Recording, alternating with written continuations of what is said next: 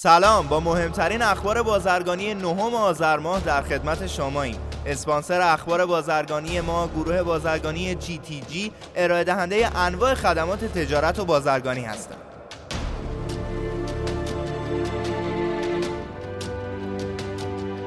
مدیر کل دفتر عربی آفریقایی سازمان توسعه تجارت ایران از صادرات 5 میلیارد دلاری ایران به عراق طی هفت ماهه سال 1399 خبر داد و گفت ارزش وزنی صادرات ایران به عراق طی مدت مذکور 17 میلیون و 600 هزار تن بوده است.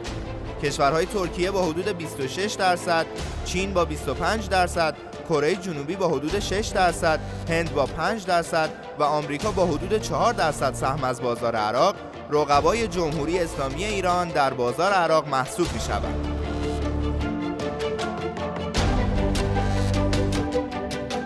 مأموریت سامانه جامعه تجارت مدیر سامانه جامعه تجارت ایران یکی از اهداف این سامانه را ایجاد درگاه واحد برای بازرگانان و فعالان تجاری دانست و گفت با رصد و رهگیری کالاها در این سامانه دیگر شاهد عرضه خارج از شبکه، افزایش بیرویه قیمتها و کمبود کالا در سطح عرضه نخواهیم بود.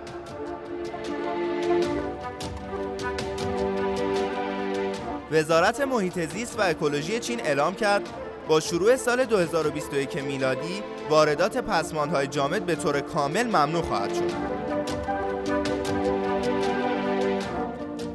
تأمین ارز مورد نیاز واردات معاون وزیر صنعت، معدن و تجارت از تشکیل اتاق تهاتر کالایی در وزارت صنعت، معدن و تجارت و در راستای اجرایی نمودن مصوبات جلسه 177 ستاد هماهنگی اقتصادی دولت خبر داد. صدور ویزای ایران برای گردشگران تجاری و درمانی. ولی تیموری معاون گردشگری در جریان اجلاس جهانی گردشگری کشورهای دی 8 یا دی 8 از صدور ویزای ایران برای گردشگران تجاری و درمانی خبر. سبقت گرفتن صادرات از واردات در آبان ماه. سخنگوی گمرک گفت در آبان ماه صادرات کشور از لحاظ وزنی 10 میلیون و 248 هزار تن و واردات 2 میلیون و 549 هزار تن بوده است که چهار برابر شدن وزن صادراتی کشور نسبت به واردات را نشان می‌دهد. ارزش بیت کوین طی کمتر از 24 ساعت گذشته 3000 دلار کاهش یافت و به 16857 دلار رسید. تحلیلگران می‌گویند این میزان سقوط بالاترین رقم از پایان سال 2017 است.